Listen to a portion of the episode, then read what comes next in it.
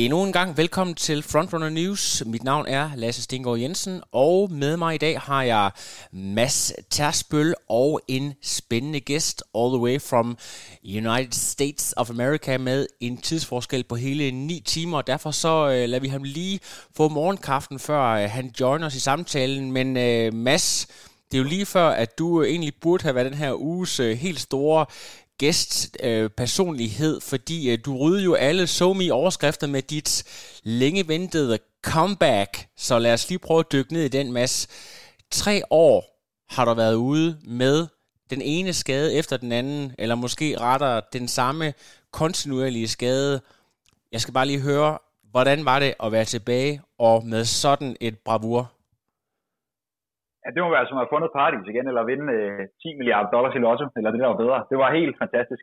Og så overrasker mig selv på mange måder, men bare det at adrenalin og stå op om morgenen og glæde sig til race, det var sådan helt surrealistisk på den fede måde. Var det et af de her løb, jeg kan se, der har været sådan nogle genåbningsløb forskellige steder i landet, eller hvad var det konkret for et løb, du, øh, du deltog i der? Jamen, jeg gik egentlig, jeg, det var meningen, at jeg gerne ville løbe en, en testsæt for at få nogle data. Jeg har en, en hvad hedder det, en specialist, en læge i sener, som har fulgt mig i flere år. Vi vil gerne have nogle data på min fod, så vi har lagt sådan nogle ting i, i skoen, så vi kan se på kraftkur og så videre. Og så var det, jeg så, at Enbro, som er sådan et løbefællesskab her i, i København, de øhm, er begyndt at afholde hver måned sådan nogle 5 km gadeløb, øhm, hvor der kommer nogle, nogle okay løbere. Og så skrev jeg pænt, at jeg var deltager, og det var de meget glade for. Og så tænkte jeg, det er jo det er langt sjovere, at skulle løbe alene på et eller andet stadion eller en landvej et eller andet sted. Så jeg tog chancen. Og lad os lige få de hardcore facts. Jeg er jo fuldstændig blown away. Det vi sådan skal tale om i dag, det er jo, hvor mange løbere, der efterhånden er nede under den her berømte 14-minutters grænse. Vi snakker altså om dig, Mads. Jeg ved godt, du er top elite løber, men du har altså været ude af game i så lang tid. Sort på bits. Hvad blev resultatet? Jamen, jeg, jeg overraskede mig selv. Jeg løb 14-27 med overskud. Så det var virkelig overraskende. 27 F er en mand, der ikke har løbet kontinuerligt i så lang tid. Jeg ved godt, du har lavet en hulens masse alternativ træning, men det bakker vel også din kæphest op, det her med, at altså at alternativ træning, øh, cykling og hvad du ellers laver, styrketræning, alle de her ting, det er altså noget, der langt hen ad vejen kan booste selve løbet. Jo, men ingen tvivl om det. Det viser bare, at man kan sige, nu har jeg været løbende i i to måneders tid, små to måneder, meget, meget lidt løb, og som sagt kun tre gange om ugen. Men det viser jo bare, at hvis man har gjort sit hjemmearbejde, og det mener jeg i den grad, jeg har, så kan man komme rigtig langt på det. Og det er klart, bare det at være rygt på løbet bliver markant bedre, men så synes jeg også, det var skønt, det er jo ikke nogen hemmelighed at, at lukke munden på alle de folk, som igennem tiden har direkte sagt til mig, eller usagt har sagt til mig, at du aldrig kommer tilbage igen. Så den glæder mig til at se over i fremtiden. Det er præcis. Og du er jo sådan lidt blevet et øh, meme, kan man sige, inden for løbesporten. Det der med sådan en person, der tager ting til ekstremer. Det har jo bare været sådan lidt en stående vidighed, at kunne han ikke bare snart øh, tage at slappe lidt af? Hvordan har du det med at endelig kunne komme tilbage og få, få det her børstet af skuldrene med det resultat? Ja, det er du helt ret i. Man kan sige, jeg fokuserer ikke så meget på, hvad andre tænker. Jeg har hele tiden vidst, som vi også før snakker om, jeg vidste nok, at jeg skulle komme tilbage. Jeg vidste bare ikke, hvornår, om der gik et år, to, tre eller fire år, eller meget der skulle gå. Så det var da fantastisk. Og så også, så er det skønt at, at mærke alle dem, som er virkelig glade på ens vegne. Øhm, det er der ingen tvivl om. Men man husker også efter, det, det synes jeg altid, man finder virkelig ud af, hvem der har støttet en hele vejen, og hvem der ikke har støttet en. Fordi der er altid de der øh, skulderklap bagefter, men, men folk glemmer lidt ind, når man er ude, fordi det, det er sgu nemt, når man er på toppen, og jeg er langt fra på toppen nu, men når, man, når folk har kvalificeret sig til det ene og det andet og løbet et godt resultat, det er så nemt, når det går godt, når man er i rampelyset. Det er, når man, når man er nede på bunden af, af havet, så at sige, at det, det er der, man har brug for støtten, vil jeg mene. Nok om alt det, jeg er super glad for det. Jeg er så taknemmelig for alle dem, der, der er virkelig glade på min vegne. Jeg kan virkelig oprigtigt mærke, at folk er glade. Det var skønt at komme tilbage og, ja, og bare for mig selv bevise, at fordi mit eget pres er altid større end alle andre, så det var, jeg havde en fest, jeg smilede op over ørerne hele vejen. Det tror jeg også godt, folk kunne se. Det var virkelig fedt. Der er jo en lille øh, Shawshank Redemption moment, forstået på den måde, at øh, hvis folk kender den her berømte film fra 94, Shawshank Redemption, når nogle af de her folk, der er blevet institutionalized, altså der har været inde og spille i øh, mellem 40 og 50 år og kommer ud i en verden, der er fuldstændig forandret, det kan man jo godt sige, at det der er sket for dig, bare i et meget mindre format. Du har ikke løbet på højt niveau i tre år, og i mellemtiden så er der sket en sko-revolution, øh, en carbon-revolution. Kan du lige prøve at fortælle, hvordan det føles at være ude og give den gas for første gang, iført carbon-såler? Ja, som du siger, det var jo, øh, jeg føler mig helt old school, fordi jeg har ikke prøvet at løbe race i sådan nogle sko før, og det var helt vildt. Altså, jeg ved godt, alt er individuelt og så videre, men uanset hvad folk siger, jeg skal ikke lægge skjul på, at jeg havde ikke løbet den tid, jeg gjorde, hvis ikke jeg havde haft nogle carbonsko på. Fordi der, der er bare mere pop i stængerne, der er mere spændstighed, løbeøkonomien forbedres. Det giver bare noget. Altså det er ligesom at gå fra, fra vinterhjul på raceren, og så tage de tage høje øhm, profilhjulene på og nogle, og nogle gode dæk. Altså, det går bare lige lidt stærkere det hele. Det var en, det var en fed for dem at prøve, det må jeg sige. Men også igen, jeg er bevidst omkring, at det var ikke 14-27 i de sko, jeg løb i for tre år siden. Det, der er bare forskel. Ja. Og det skal folk bare vide også over for dem selv. Man kan ikke sammenligne med tidligere tider, man kan kun sammenligne her og nu. Lige præcis, og øh, der er jo blevet løbet lidt andre steder end øh, lige omkring København, hvor du løb, Mads, blandt andet i Aarhus har der været øh, et rigtig godt løb. Der var både på 5 og 10 km, men sådan øh, i forhold til dagens emne, så er det altså femeren, vi øh, lige skal fokusere på. En Jakob Dybdal, som øh, vi har haft op at vende af flere omgange, laver et rigtig, rigtig godt løb. Jeg tror faktisk, det var ned omkring, var det 13.56, sætter personlig rekord. Kan du lige sætte et par ord på det, som, øh, som Jakob laver, fordi vi har jo faktisk video fra, fra hele løbet og, og, og kan følge med. Har du øh, bidt mærke noget særligt her, øh, Mads? Jeg synes, det var mega fedt. Jeg var oppe og køre på, på Jakobs vegne og de andre, andre, drengs vegne. Det er fedt at se, at inden for de senere år, nu handler det ikke bare om at løbe, nu ser jeg bare i gåsvejen, med sådan en elitært regi at løbe under 15. Altså nu begynder vi at snakke under 14 selv på landvejen. Og det Jakob Dybdal gjorde, han, han tog den jo bare i spids for front, og jeg elsker måden, han, han prøver bare derudad. Og vi havde jo Magnus Devet, som, som desværre er skadet nu, men ellers en rigtig prominent løber, som også er en del af, af hele aarhus som, som tog, jeg ved ikke om det var med iPhone eller GoPro, og så cyklede han rundt og filmede den. Og det viser jo bare, at man kan faktisk relativt simpelt lave et rigtig, rigtig fedt setup. Man behøver ikke de lille optagelsesudstyr for at kunne, kunne streame et løb. Men det var fedt, og udover det skal man jo ikke forglemme, at, at Rune Bækgaard, han blev nummer to i rigtig flot 14.04, og Jakob Simonsen i 14.14, og så kom de ellers deroppe. Så det var kado til, til Aarhus Jeg synes virkelig, det var, det var flot løbet af dem. Og der, nogle af vores lyttere, de har efterspurgt, at vi sætter de her resultater en lille smule i relief.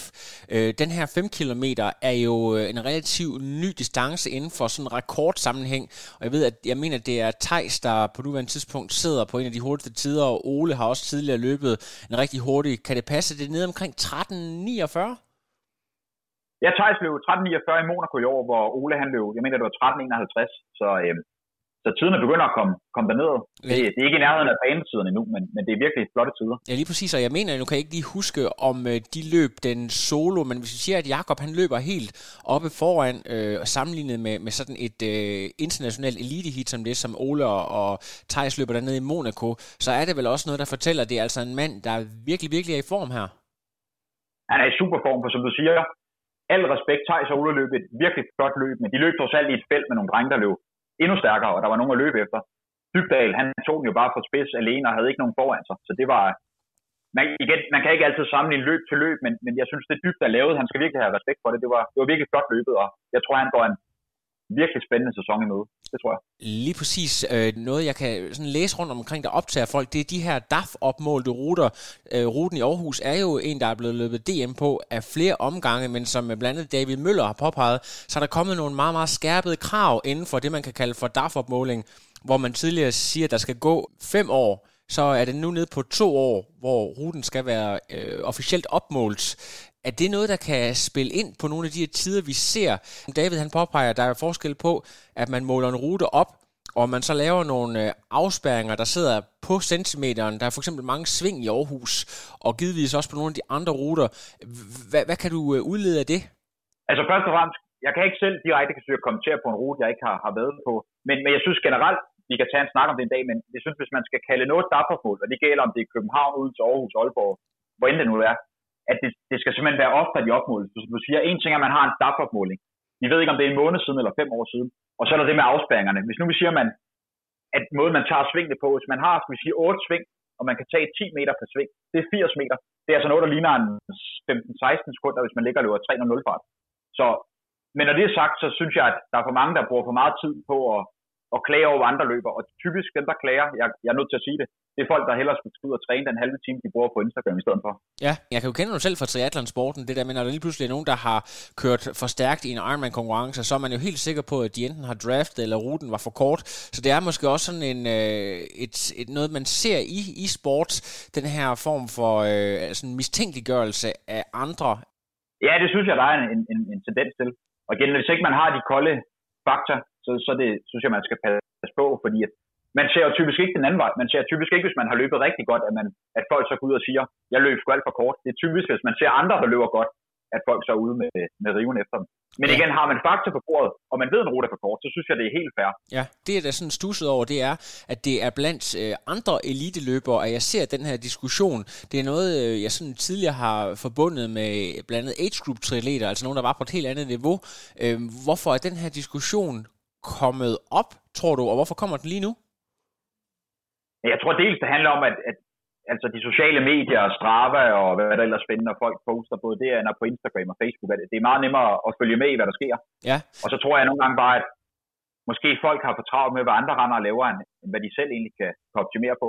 Og det, jeg synes, det er en super kedelig tendens, som vi siger, fordi det burde, det burde ikke være blandt eliten, man skulle rende og, og diskutere sådan nogle ting. Altså, det er også derfor, jeg gider personligt ikke bruge særlig meget energi på det ene eller andet. Jeg ved godt, om jeg har løbet 4,8 eller 5,2 km. Ja. Altså, så ved som vi Men igen, i sådan et tilfælde som for eksempel Karoline Grøvdal, der sat, det var også en speciel situation, men troede hun satte verdenskort på landvejen, og så viser det sig, at ruten var 12,5 meter for kort. Altså det vil du, det vil du overhovedet ikke ane, medmindre den er blevet korrekt opmålt. I og med, at Strava, det er noget, der kommer fra cykelsporten, og triatleter har også øh, adapteret det i, i meget høj grad, at motionister bliver mere og mere vant til at kigge på bestemte ruter, som isolerede segmenter, hvor man kan opnå hurtigste tid, meget mere end de her øh, millimeter korrekte opmålte ruter. Kan det være et, et skift i hele løbemindsetet, der ligesom forplanter sig hele vejen fra bunden og op til eliten? Er det noget, man kan forestille sig? Ja, jeg tror måske, du er svært, du har ret i noget der, og det synes jeg er ærgerligt. Og det er så også en lidt, lidt flade kommentar her, det er, at rigtig atletik, det foregår på banen. Fordi ja. der ved man sgu en 50 meter, det er en 50 meter. Der er ikke så meget der. Det, det er i hvert fald min holdning ja, om det er, jeg synes, det er, det er en interessant snak, og jeg, jeg tror faktisk også, der bliver puslet lidt i uh, baglandet på, at der skal laves en speciel podcast, hvor vi jo kan hive flere forskellige folk ind, måske blandt andet nogen, der, der laver det her på højt plan, det her med at opmåle ruter, for det er jo ikke, ikke bare noget med at køre rundt med en cykelcomputer, det er jo sådan noget med, hvor man går ruten rundt med et... Øh, sådan et hjul og, og gøre det af flere omgange. Det er virkelig øh, om sig gribende, hvis man skal opmåle sådan en rute der. Så det kan vi jo prøve at nørde lidt ind i i en, øh, i en fremtidig udsendelse, øh, forhåbentlig inden alt for længe. Men øh, Mads, jeg tænker, at vi muligvis har hul igennem snart år til USA. Lad os lige prøve at se, om ikke vi har vores gæst Jonas Gertsen med. Lad os lige få ham præsenteret. Han har jo vestjyske rødder og kommer ud fra Esbjerg egnen oprindeligt, og øh, det der med at sådan at præsentere sig selv, det ligger måske ikke lige for, så øh, Mads, hvad er det for en øh, løber, vi har med her? En af de lidt mere ukendte, men stadig meget, meget hurtige danske løbere på 5.000 meteren. Ja, det er jo en af de spændende løbere. Jonas, han er specielt i år har han jo virkelig hvad skal man sige, viser frem på den, på den store scene, i hvert fald i, i dansk regi. Jonas har, øh, som jeg altid har set det, sådan været fremtidens mand. Altså, han er jo bygget som en, som jeg virkelig ser det, han, er, han har en, en frame, hvis man skal snakke i cykelsport, sådan en øh, hurtig, øh, let, sprød carboncykel, som kan virkelig komme ud af, som er klart, hvor, hvad skal man sige, hvor hans evner, tror jeg på sigt, det er, det er 5 og 10.000 meter, sikkert også endnu længere distancer. Og det er specielt i år, som jeg nævnte tidligere, Jonas han ligesom har brugt igennem. I april lå han 14.04, hvilket er en rigtig flot tid på 5.000 meter. Og så her for få uger siden, der brød han jo sådan for alvor igennem den lidt, hvad skal man sige, magiske grænse på 14 minutter, hvor han løb 13.51. Så det er jo, øh, det viser jo, at det Jonas har gang i, det er, det er noget, der virker. Så jeg er meget spændt på at se mere til, til Jonas i de kommende mange år. Fantastisk. Og Jonas, øh, velkommen til. Det er jo ikke nogen hemmelighed, at vi har, vi har haft lidt øh, besvær med at optage her på grund af tidsforskel og sådan lidt klodset podcastvært, der glemte at trykke på, på play. Men alle gode gange tre. Velkommen til, Jonas. Mange tak. Jamen, øh, jeg er klar til at gøre det igen, så det, det er fint. Det er fantastisk. Øh, folk, der, der kender dig hjemme fra øh, Odense, hvor du er vokset op, eller måske fra endnu længere tid siden ude på, på vestkysten, vil måske betegne dig som sådan lidt af en, en dreamer. Har, hvad kan man sige, den her bohem-attitude. er, er det helt forkert, hvis, hvis man karakteriserer dig som sådan en lidt af en bohem? Nej, men det, det, tror jeg, det tror jeg ikke, det er. Det, det tager jeg som et kompliment, så det, det, det er jeg glad for. Og, og er, er det lidt den her eventyr, øh, der, der sådan har fået dig til at, øh, at rykke tilpælene op og, og tage, tage afsted øh, mod USA? Eller øh, hvad har egentlig... Jeg, jeg kunne forstå på vores tidligere interview, at øh, du faktisk er rekrutteret gennem øh, Instagram. Prøv lige at fortælle om, om hele årsagen til, at du, øh, du nu øh, træner og, og bor i USA. Jamen altså, fra helt fra begyndelsen af, så var det jo i cross-sæsonen 2018, at jeg for alvor begyndte at få nogle øh, muligheder for at komme til USA, hvor forskellige trænere fra ja, diverse steder i USA henvendte sig til mig ja, via enten Instagram eller Facebook eller ja, e-mail, eller hvad, hvordan de nu lige kunne få fat i mig. Øhm, hvor jeg så kiggede på de diverse skoler og så, hvad der passede bedst for mig, hvor jeg så valgte Portland, som hvor jeg er nu. Øhm, og det valgte jeg jo, fordi at det er en skole med god historie inden for mellem langdistanceløb, hvor vi har forskellige løber, der har løbet virkelig, virkelig stærkt gennem tiden. Øh, senest Woody Kincaid, som har løbet under 13 minutter på 5.000 meter. Så jeg synes, at det var en skole, der, valgte, øh, der passede mig rigtig fint. Det er jo øh, helt fantastisk at komme ind øh, blandt legenderne. Hvis du lige hiver fat i dig, Mads, i forhold til hele den her track and field kultur. Du har jo selv øh, lidt erfaringer med at løbe over there. Kan du lige prøve at sætte lytteren ind i, hvad øh, track and field betyder i amerikansk kultur? Øh, hvorfor det er så kæmpestort at komme ind i hele det her college-system? Og man kan sige, at i USA der betyder sport bare meget vi har selvfølgelig amerikansk fodbold, og vi har baseball og basketball, de tre sådan helt store kanoner, som, som nærmest er deres kultur, og specielt amerikansk fodbold, det er jo nærmest en religion i, i USA. Men når det så er sagt, så er atletik, hvis man synes, at atletik er, er stort herhjemme, det er der desværre nok ikke så mange, der gør, men hvis man synes, det er stort, så, så kan man gange det med en million derhen, fordi der er, det er også der alle stjernerne fra. Vi ser næsten alle verdens bedste 400 løber. De kommer derfra. Mange af de bedste field-udøvere, altså, som ikke er løbere, kommer derfra, og så er vi bare sindssygt mange gode mellem- og langdistanceløbere på USA.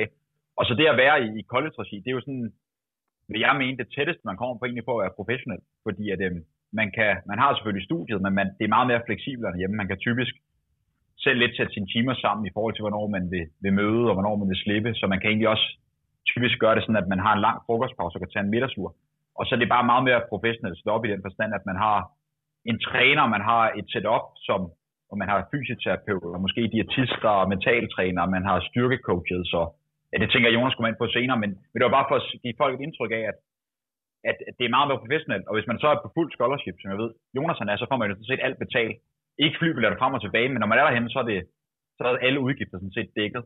Så jeg vil sige, det er nærmest drømmen for, for en løber. Hvis jeg kunne gøre det, så ville jeg gøre det 100% igen. Det er helt sikkert. Det er lidt specielt med 2021-sæsonen, 2020-2021-sæsonen med corona og så videre. Øh, var der aldrig noget tidspunkt, hvor du overvejede dengang, at øh, Udenrigsministeriet anbefalede øh, alle danske statsborgere at rejse hjem, at du simpelthen valgte, om det var worth it? Øh, og vi skal også lige huske at tilføje, at du faktisk øh, i den her sæson i samarbejde med din coach har valgt ikke at løbe øh, for øh, dit college. Hvis du lige kan prøve at fortælle om de overvejelser, og, og hvorfor, øh, hvorfor du løber uden, øh, uden for college-systemet lige præcis i den her sæson? Jamen sådan, sådan set øh, sidste sommer, der var det jo, at vi blev anbefalet, og jeg skulle overveje at tage, at tage hjem. Øhm, der valgte jeg så at øh, rejse sammen med nogle af mine venner, som, jeg, som fra min skole, som bor rundt omkring i diverse steder i USA, til øh, hjem til dem og træne diverse steder, hvor jeg først var i Kalifornien, derefter i Flagstaff, Arizona, og så tog jeg så til Colorado øhm, på højdetræningslejr, hvor jeg, hvor jeg brugte hele sommeren der. Så øhm, det, vi fik at vide, at vi ikke kunne være på campus, så det blev jeg nødt til at gøre. Øhm, men derefter så har jeg så valgt den her sæson at tage en redshirt år, hedder det så, hvor at, øh, jeg i samarbejde med min, øh, med min træner har valgt, at øh, den her sæson var simpelthen for usikker i forhold til, hvilke stævner der var muligt at løbe, og om de nationale mesterskaber overhovedet ville finde sted. Øh, så valgte jeg at tage et år, hvor jeg ikke repræsenterer skolen, hvilket jeg, skulle have gøre, hvilket jeg er nødt til at gøre på et tidspunkt alligevel. For jeg har i teorien fem år her på skolen, hvor fire af dem, jeg kan stille op på skolen. Så jeg så valgt at bruge det her år, så hvor jeg ikke kan stille op på skolen. Jeg er simpelthen nødt til lige at spørge, hvis jeg skal forstå det korrekt, her under lockdown, hvor du ikke kunne være på campus, kan det betegnes som decideret couchsurfing, altså hvor du sådan øh, bor hos øh, venner og bekendte. For, for vi danskere, hvor det er ekstremt grænseoverskridende og sådan at være afhængig af andre, var, var det, øh, hvordan var det for dig? Mm, det var super fedt. Amerikanere er så velkomne, som, som, som man kan være. Altså, de, de tog mig ind, som om, at jeg var, som om jeg havde kendt dem hele mit liv. Øhm, så det, det var ikke noget problem overhovedet. Det var, jeg fik min eget værelse, og jeg havde det privatliv, jeg skulle have, og så kunne jeg sagtens bruge tre måneder, hvor jeg rejste rundt i USA. Jamen, jeg, jeg synes, det lyder sindssygt fedt, og så skal jeg også bare lige spørge, sådan, når, jeg nu, øh, når du nu nævner det. Du har øh, Oregon, du har Boulder, altså nede ved Colorado, øh, som er jo sådan endurance mekade for alle mulige forskellige sportsgrene. Så har du Florida. Har du som dansker sådan kunne observere, at der trods alt er, øh, selvom vi, vi, vi kalder det for amerikansk kultur, en stor forskel på de her tre steder, hvor du har opholdt dig? Ja, altså jeg har ikke, jeg har ikke været i Florida, men... Nå, øh, okay, hvad var det så, hvad var du nævnte der? Undskyld, var det noget andet? Flagstaff i Arizona. I Arizona, undskyld, ja, selvfølgelig. Ja. I Arizona har, har du, har du øh, observeret en forskel på ørkenstaten her, og så, øh, så de andre steder, du har været?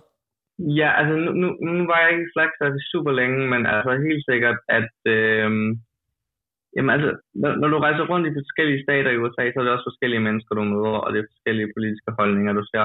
Så i, i Flagstaff, der var der ikke nogen, altså der var, var det som om, at øh, corona slet ikke eksisterede. Der var, at, restriktionerne var begrænset, hvor, hvor jeg kom fra Kalifornien, hvor restriktionerne var jo helt vilde, og altså man kunne ikke engang tage ud på stranden, mens jeg var der.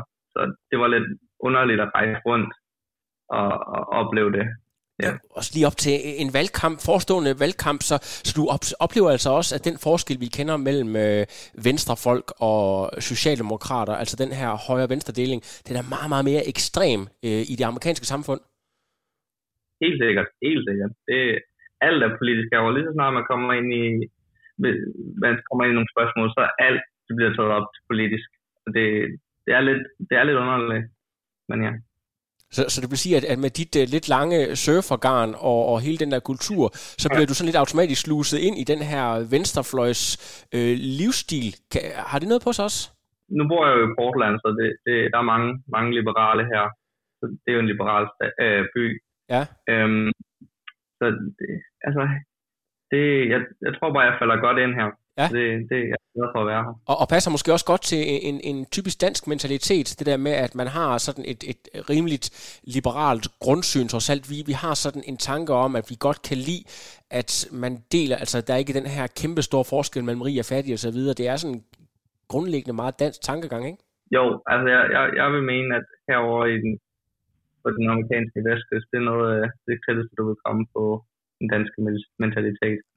Det er super spændende. Det kunne vi lave en hel øh, podcast om, øh, alene om det. Men lad os prøve at tale om noget af det, det hele handler om. Noget med den kæmpe store progression, du har lavet i dit løb. Og lad os lige hive fat i masse i den forbindelse. Hvad tænker du, når du ser en øh, løber, der er gået fra at løbe i, i 14-20'erne, og så nede omkring de her øh, sub Øh, 14 minutter øh, på så relativt kort tid. Øh, altså, det, det, det må man bare tage hatten af for. Altså, hvor usædvanligt er det at, at, øh, at se et, et så stort fremskridt på så kort tid?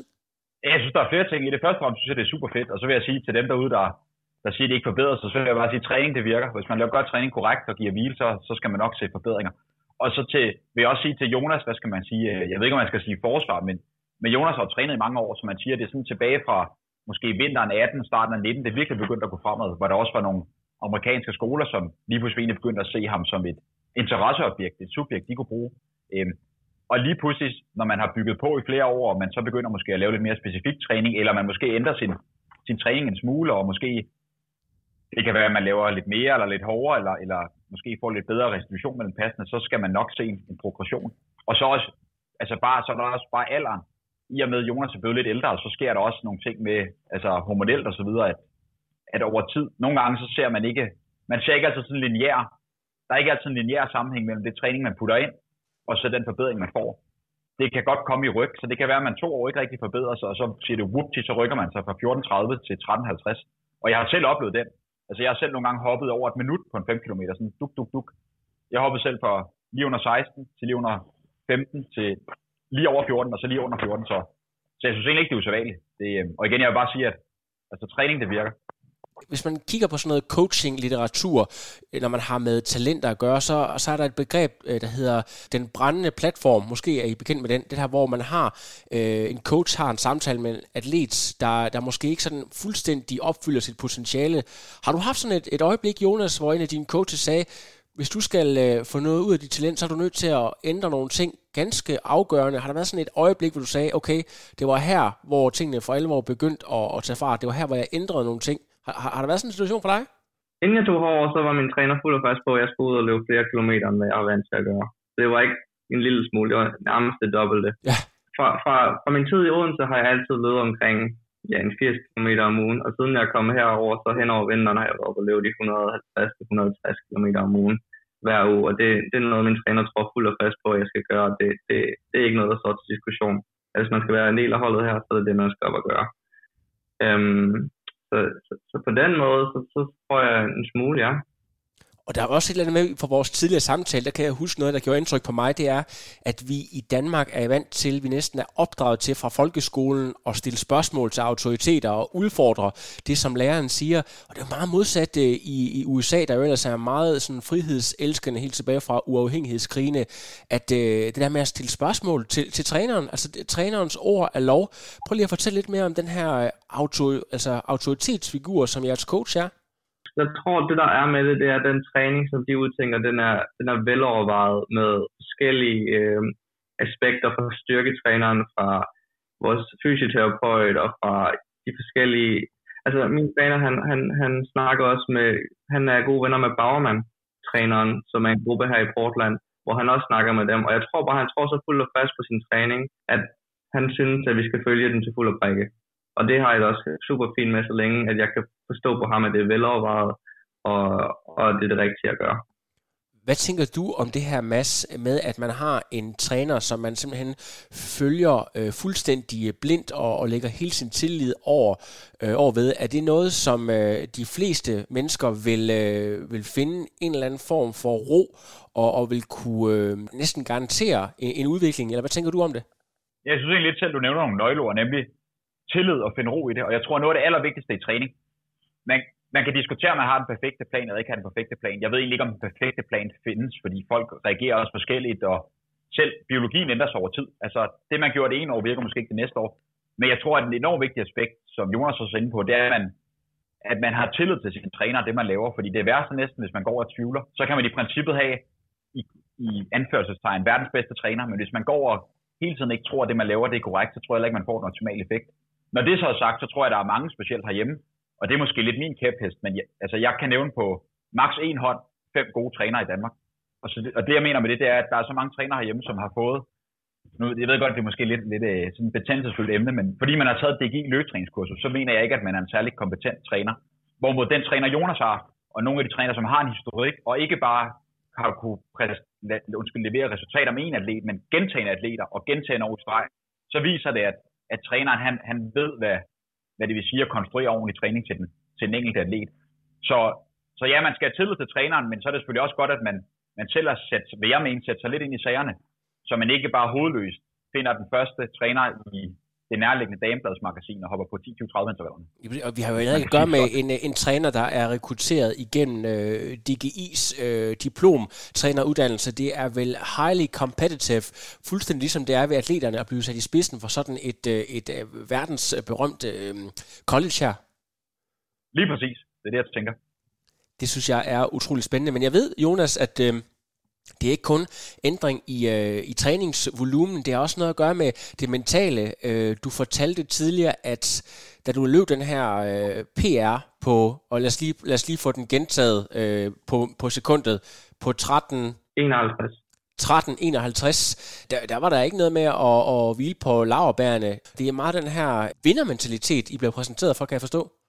Ja, helt sikkert. Det, altså, fordi vi har jo netop så, så kort tid herovre i USA, og så, så vil vores, træ, vores træner jo gerne have, at vi forbedrer os så, så meget som muligt. Og altså 13.51, det er selvfølgelig en god tid, men det er jo ikke, det er jo ikke godt nok i forhold til, til mange andre amerikanere.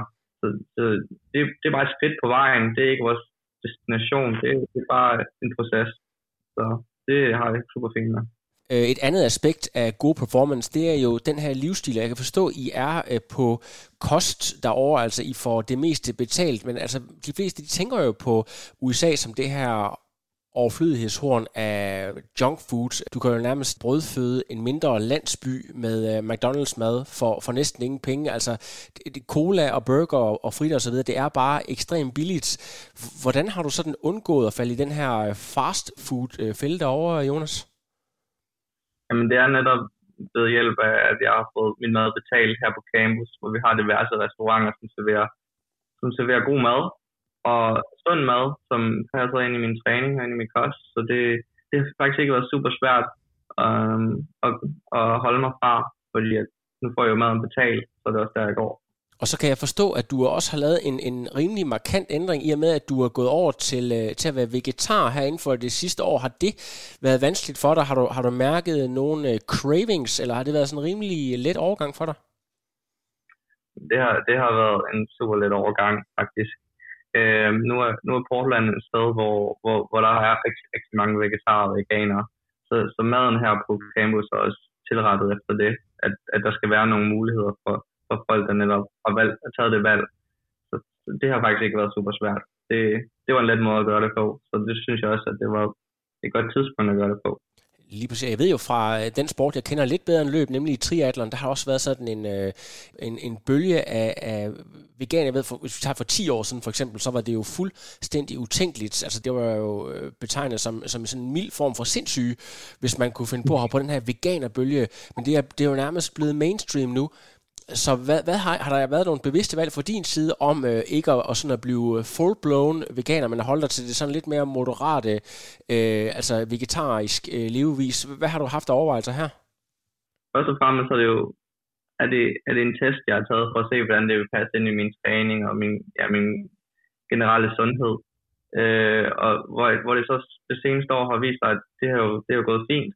Så det, det har ikke været et valg om, at det har jeg ikke haft lyst til at gøre det mere passe på og se, om jeg nu lige om det, lige, om det er godt for mig. Og det kan også godt sagtens være, at jeg vælger at gå vegansk på et tidspunkt, men lige nu, så har jeg det super fint at være vegetar.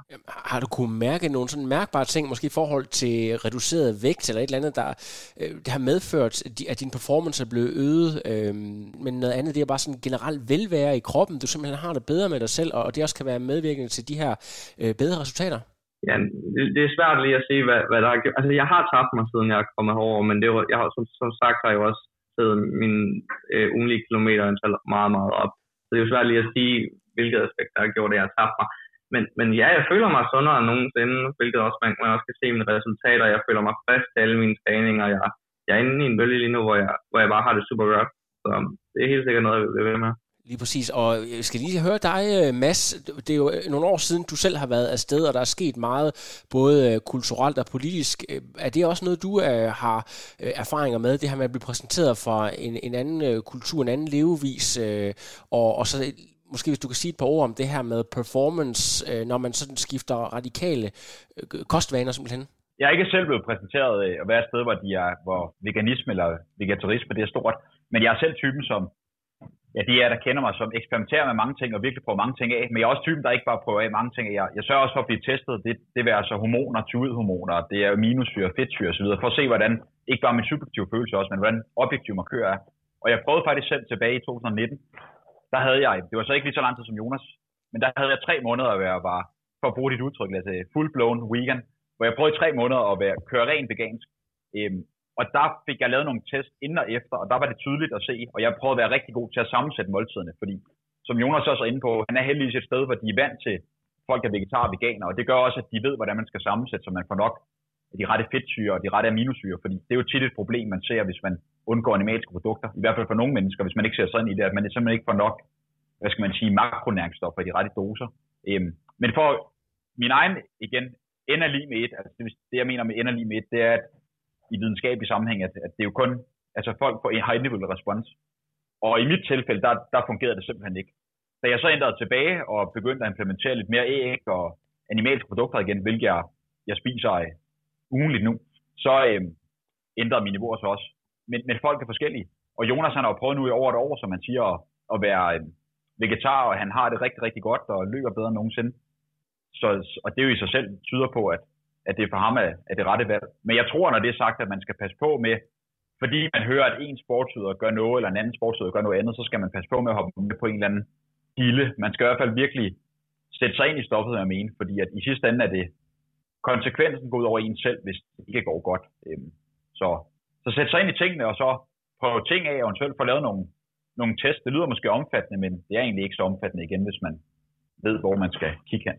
Det vil være mit synspunkt interessant. Lad os lige prøve at tale en lille smule omkring, øh, det, er jo, det er jo meget sådan fokus på, på 5 km og 5.000 meter, vi har med at gøre lige nu.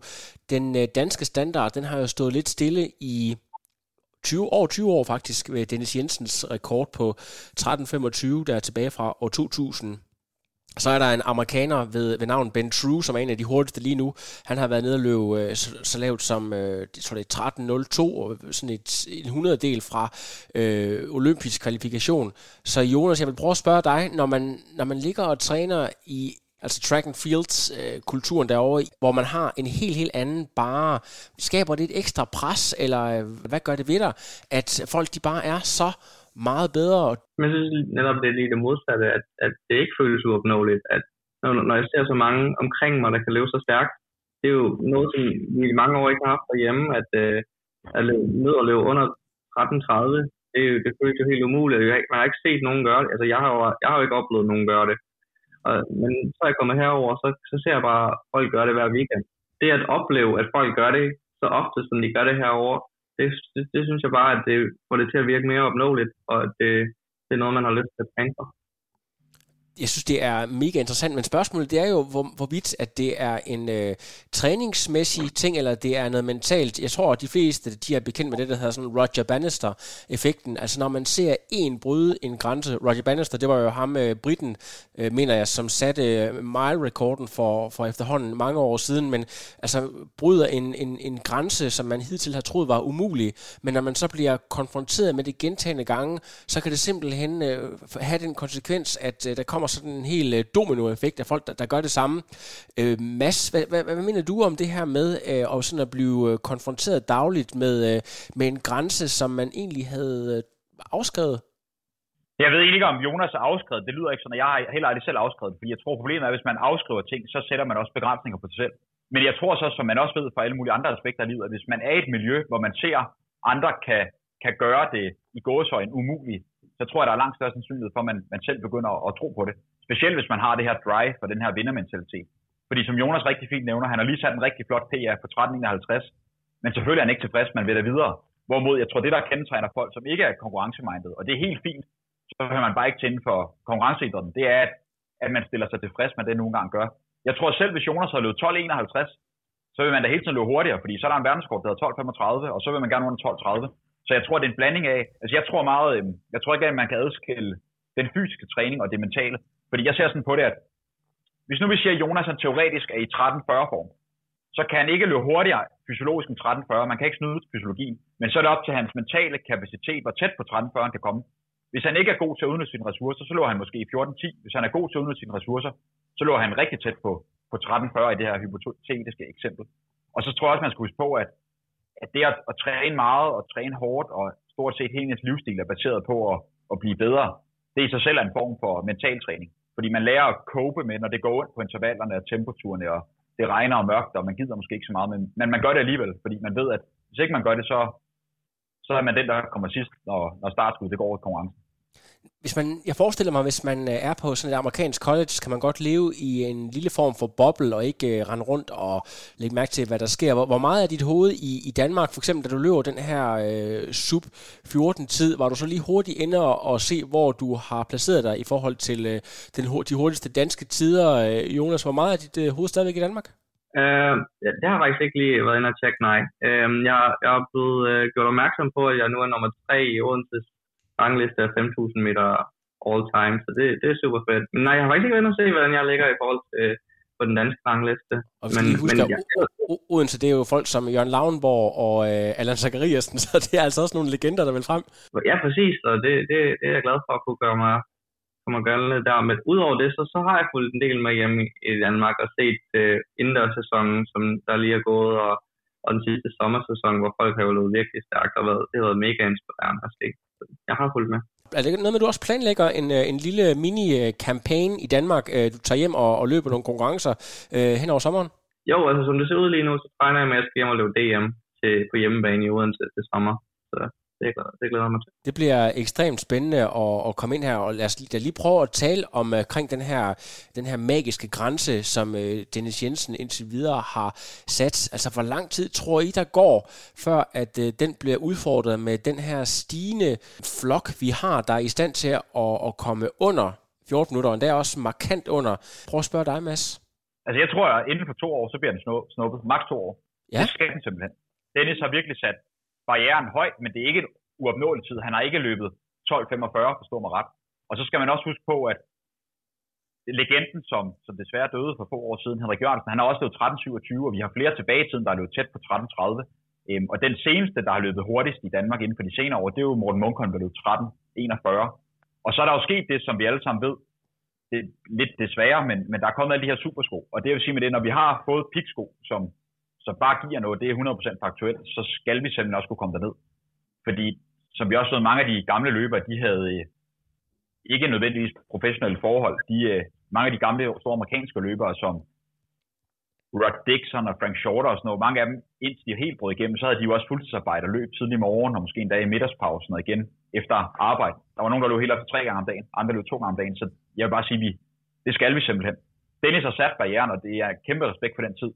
Men ligesom Jonas har, så er jeg også altid rundt om at slå den tid. Og, og jeg tror, det er det der drive, uanset om man når det eller ej. Og så tror jeg bare, den bølge, der sker herhjemme, der folk begynder bare, nu er det ikke unormalt at under 14, det er næsten efterhånden, jeg ved ikke, det er ikke hverdagskost, men der er efterhånden et par gode håndfulde, som er løbet under herinde for de senere år. Ja, det tror jeg at vi kan flytte hinanden lad os lige prøve at, at få name en lille smule her. Så hvis vi, vi har et DM for eksempel, øh, også med OL og så videre en mente, øh, et, et, det stærkest mulige DM-felt. Vi har Jonas på startstregen, øh, måske Tejs, måske øh, Jakob Dybdal. Hvem, hvem flere kan man sætte op, øh, der, der ligger i den her øh, spænd mellem de her 1350, 1345, Ole Hesselbjerg og så videre. Hvem øh, vil, vil kunne gøre, at vi øh, måske kan presse tiderne endnu længere ned? På nuværende tidspunkt? Jamen, så er der jo de to unge kommende supertalenter, Axel Wang og, og Joel Ildsø, som løber rigtig, rigtig stærkt. Øhm, når det er så sagt lige i den sammenhæng, så tror jeg ikke, at nødvendigvis DM bliver vildt hurtigt. Jeg kunne forestille mig, at måske det bliver en tid på lidt under 14 eller lidt over 14. Det bliver ikke sådan en supertid, der kommer til at blive løbet, tror jeg. Fordi at det der er ved det, når man er sådan nogenlunde inden for det samme tidsspænd, så er det de færreste, som vil tage fronten og bare, og bare køre den fra spids af. Hvis man ligger og knaller 2,45 af ud til, ud til 4.000 meter, medmindre man er absurd stærk, så bliver man savet over på sidste omgang. Men, men der er mange, og, og Jonas er jo også en, en del af dem, som har løbet de hurtigste tider her de senere år, så det bliver fyrværkerifinale uden lige, tror jeg. Jo, Jonas, hvilke betingelser kan du personligt bedst lide, for at øh, du føler, at du kan løbe øh, aller, aller hurtigst, eller op til dit allerbedste? Skal der helst være nogen, der sådan virkelig øh, kan løbe de der 13 lavt, eller skal det være nogen, der bare lige løber, lad os bare sige 10-15 sekunder hurtigere end din nuværende personal best, for at du skal have de, de bedste betingelser?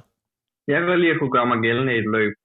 Så, så hvis de løber lige en 10-15 sekunder hurtigere, så, så vil jeg også helt sikkert tro på, at jeg kan være med deroppe og gøre mig gældende, når det, når det kommer ud på sidste omgang. Så det, det, det tror jeg vil være den bedste forudsætning for mig. At, ja. og, og, og for folk, der ikke har set dig løbe, eller sådan kender dine styrker, hvad, hvad vil du sige er dine forser? Er, er det taktisk snille, hurtig afslutning, eller et øh, godt hårdt grind? Hvor, hvor ligger dine spidskompetencer egentlig? Nok godt hårdt grind. Ja. Min, min, min speed er ikke så stærk endnu, som, som jeg håber på, at den kan blive til, til næste år. Hvor jeg, også har, hvor jeg også har øh, nogle nationale mesterskaber og nogle region, regionale mesterskaber, jeg skal løbe, hvor, hvor, hvor det netop er afgørende at have en hurtig afslutning for at kunne kvalificere sig videre til finaler og sådan. Så det er jo helt sikkert noget, jeg skal arbejde på fremadrettet. Men lige nu er det nok at bare hænge på sindssygt interessant. Øh, jeg skal lige i den forbindelse nævne, at jeg faktisk her den anden dag var ude at cykle med en af dine tidligere øh, holdkammerater fra Odense, nemlig Laura Valgren, der også har haft et kæmpe gennembrud inden for de sidste par år, og er kendt for at træne utrolig meget og meget, meget dedikeret. Altså, hvor meget har, har hendes dedikation betydet for dit eget approach til at arbejde sindssygt hårdt? Helt sikkert. Hun har jo vist hvor, hvor, hvor hårdt man rigtig kan arbejde. Altså, der er jo, der er jo selv nogle grænser for, hvor hårdt hun kan arbejde. Hun, hun træner mere end nogen andre, jeg kender. Det, det er jo super inspirerende at se, at, at hun går så meget ind i det, og hendes krop kan holde sig så meget. Men altså, det har jo virket for hende kan man se de seneste år, så det er super inspirerende. Ja, og så altså, ved jeg ikke, om, om øh, du også øh, prøver at lade lidt crossfit på, på siden, ligesom hun gør, og, og cykler lidt, når hun kan. Hun har jo desværre været en del løbeskadet her, men, men laver selvfølgelig en masse øh, andet alternativ træning. Er du mest øh, tilhænger af rent løb, eller bruger du også andre former for endurance, for ligesom at holde en relativt høj volumen? Øh, I perioder, så vil jeg skifte nogle af mine pas ud med, med cykling. Det, det afhænger lidt af, hvad, hvilken periode jeg er inde i omkring med min mængde af løb og, og, og kvalitetspas og så videre. Men, men jeg, jeg kan sagtens finde på at skifte ud øh, et par gange om ugen med, med, med noget cykel. Mest på stationære cykler i fitnesscenter, ja. Udmærket. Og så det her til allersidst, jeg er løbet tør for de planlagte spørgsmål, men nu har vi jo heldigvis masse med, så er der nogle, øh, nogle tekniske, måske lidt mere nørdede spørgsmål, vi skal have med her til allersidst, Mads? Det kunne være spændende at høre, Jonas, hvordan, øh, altså de senere år herhjemme, der er folk heldigvis begyndt at have mere fokus på, på styrketræning, og ikke bare fokuseret på løbetræning. Ser du en, en stor forskel på, hvordan amerikanerne tilgår altså styrketræning som et vigtigt element i forhold til både skadesforebyggelse, men ikke mindst en performanceoptimering? Hvordan, hvordan griber I det hen? Er det sådan struktureret hos jer, eller hvordan fungerer det? Helt sikkert. Altså, vi, så, fra, fra min tid i Odense, så har det vist sig, at jeg ikke har, jeg har ikke rigtig lavet noget som helst styrketræning, hvilket jeg også har mærket, at jeg kommer hen, hvor vi har fået en professionel styrketræner på tre gange om ugen, hvor vi så har styrketræning mandag, onsdag og fredag, hvor, hvor to af dem er forvægttræning, hvor, hvor, hvor han har et planlagt program hver dag, og, og, han, og hvis man har nogle ønsker omkring ja, diverse ting, at man har noget, man gerne vil arbejde på, så laver han også program til det, og det, det, det er super fedt, og det, det, det har hjulpet mig en del øh, at få gang i noget styrketræning, det tror jeg på. Det er spændende at høre. Og så sad jeg også og tænkte på, øhm, nu ved vi jo, ressourcer, økonomiske ressourcer er typisk noget større i college-regi, og specielt i, i Division 1-skoler, som du er på hen i, i Portland. Øhm, hvad har I sådan, uh, har I adgang til, øhm, altså G's, til dem, der ikke ved det, så er det sådan nogle anti-gravity treadmills, altså sådan nogle løbeunder, man kan sænke i anførselstegn øhm, den belastning, man løber med, eller undervandsløbbånd eller andet. Har I adgang til nogle ting, vi ikke normalt har hjemme, eller hvordan fungerer det hos jer?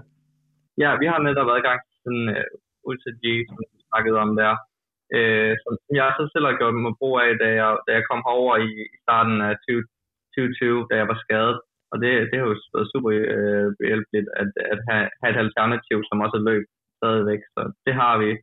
Og samtidig har vi også bare to gode fitnesscenter, hvor, hvor der er masser af løbebånd, masser af stationære cykler, og ja, diverse ting, som vi kan bruge midt af dagen, så det er super svært mega interessant. Lad os se, om ikke øh, vi vender tilbage til Jonas på et andet tidspunkt, hvor vi øh, forhåbentlig kan høre endnu mere. Det kan også være, at vi kan fange dig live, hvis du vender tilbage til Danmark. Det vil også være belejligt at lige få et, øh, en lille live-snak, øh, når vi når, kommer lidt længere hen i kalenderen. Tusind tak, Jonas, for at bruge din, øh, din lørdag morgen på at tale med os. Mm, selv tak. Det, det var super fedt. Det, det er godt, og tak, tak også til dig, Mads, for at komme med gode indspark. Ja, selv tak. Det er godt. Og til lytterne derude, vi er tilbage med meget mere Frontrunner News i løbet af ganske kort tid, fordi det er jo en øh, optagelse, der desværre har trukket en lille smule ud, så der går måske ikke mere end et par dage, før vi er klar med endnu flere øh, fantastiske nyheder. Jeg ved, der er et 10 km løb her senere i aften fra øh, Flakkebjerg og øh, Ulbjerg, der skal løbe 800 meter. Så der er flere forskellige interessante ting, vi kan dykke ned i, så stay tuned.